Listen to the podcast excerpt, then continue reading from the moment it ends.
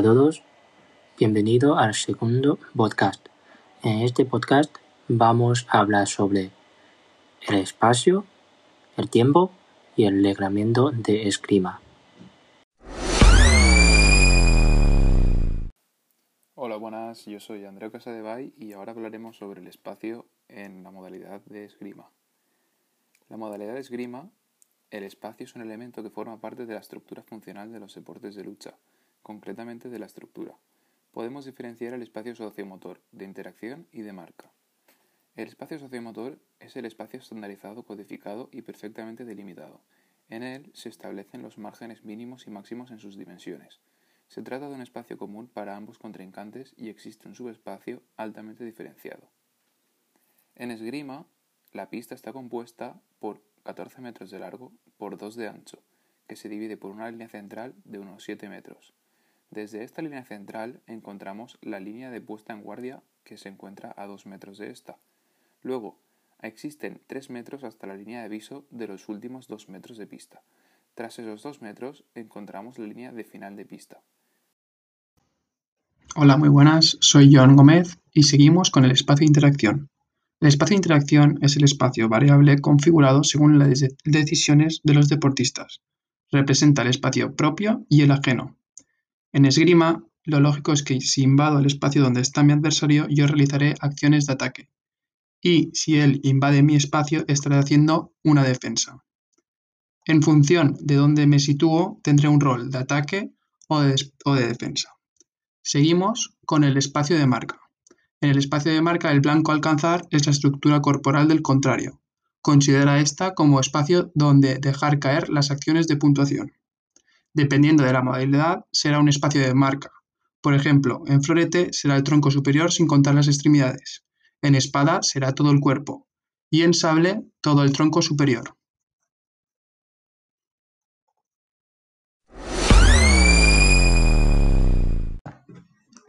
Buenas, soy Rubén Romero y en este segundo podcast vengo a hablaros del tiempo reglamentario dentro de la esgrima.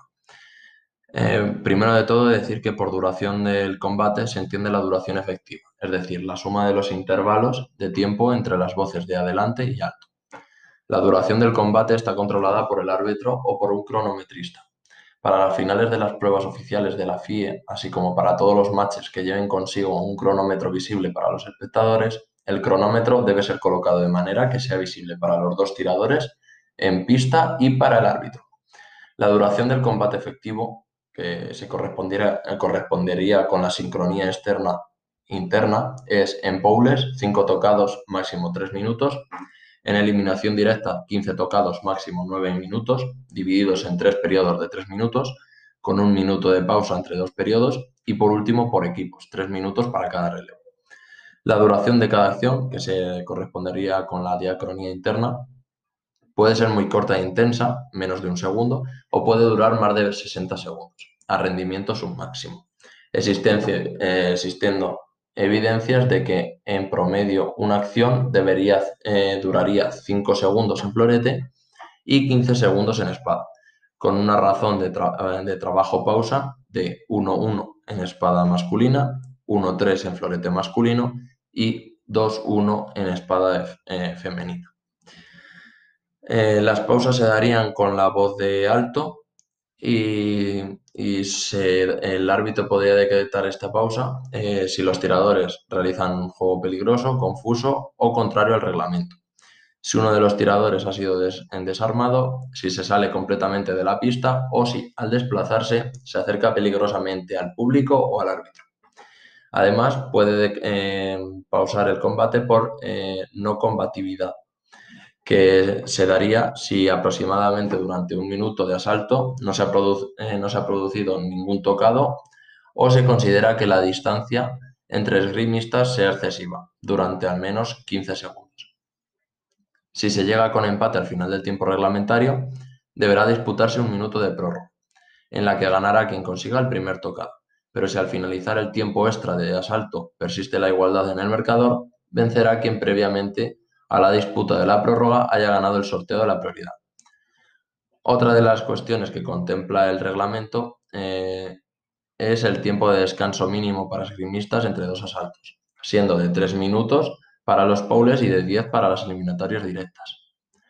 El tirador puede preguntar el tiempo que queda cada vez que el match es interrumpido. Si un tirador busca abusivamente de provocar o prolongar las interrupciones de combate, el árbitro le aplicará las sanciones previstas. Y por último, al terminar el tiempo reglamentario, si el cronómetro está acoplado al aparato, debe accionar automáticamente una señal sonora potente y cortar automáticamente el funcionamiento del aparato. Pero las señas registradas antes del bloqueo del aparato deben permanecer fijas en él. Desde la percepción de la señal sonora, el combate se detiene. Si el cronómetro no está acoplado al aparato, el cronometrista debe gritar alto o accionar una señal sonora, lo que detiene el combate y no es válido ni siquiera el golpe lanza. Y bueno, esto es todo por hoy. Hasta el próximo podcast. Un saludo. Hola de nuevo, soy Gonzalo Ramírez y vengo a hablaros sobre el reglamento de la esgrima. ¿Quiénes pueden practicar esgrima? Es practicado por hombres y mujeres de todas las edades sin distinción alguna. ¿Cuáles son las reglas del esgrima? El combate se lleva a cabo en una banda estrecha sobre una pista de material, es donde los tiradores deben realizar el combate y, dependiendo del arma utilizada, los esgrimistas deberán actuar de determinada forma. La pista debe tener una medida de 14 metros de largo y entre 1,5 y 2 metros de ancho. El objetivo de la esgrima es tocar en la parte válida del cuerpo del rival para recibir un punto, la cual varía según el arma utilizada. En la modalidad de espada el toque es válido en cualquier parte del cuerpo. En la modalidad de sable la parte del cuerpo válida para ganar un punto es cualquier parte por encima de la cintura, mientras que en la modalidad de florete únicamente se validará el punto cuando tocan el torso. De acuerdo con el tipo de arma utilizada, la duración de los combates pueden variar hasta 5 toques con límite de tiempo de 3 minutos o hasta 15 toques con límite de 9 minutos. Las principales directrices que deben dar los árbitros de la esgrima son las siguientes. En guardia, los tiradores se colocan en las líneas de guardia y se preparan para el asalto. Preparados, el árbitro pregunta a los tiradores si están listos para el asalto y ellos deben responder. En caso de no dar una respuesta, se tomará como afirmativa. Adelante, inicio del asalto. No está permitido dar ningún toque antes de esa orden. Técnicas o movimientos prohibidos en el esgrima. Si un tirador se sale de los límites establecidos por la pista hacia atrás, se le otorgará al oponente un metro en el reinicio del asalto. Si un tirador sobrepasa el límite frontal, se le otorgará al oponente un punto automáticamente.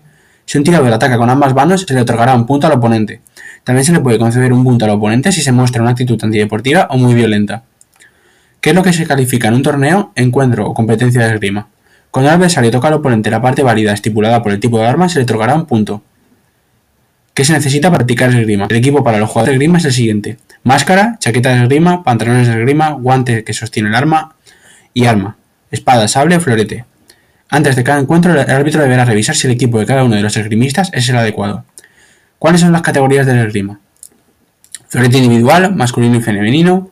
Espada individual, masculino y femenino. Sable individual, masculino y femenino. Florete por equipos, masculino y femenino. Espada por equipos, masculino y femenino. Y sable por equipos, masculino y femenino. Hasta aquí el reglamento del esgrima. Esperemos que os haya gustado este segundo podcast. Dale like si te ha gustado. Nos vemos en el siguiente.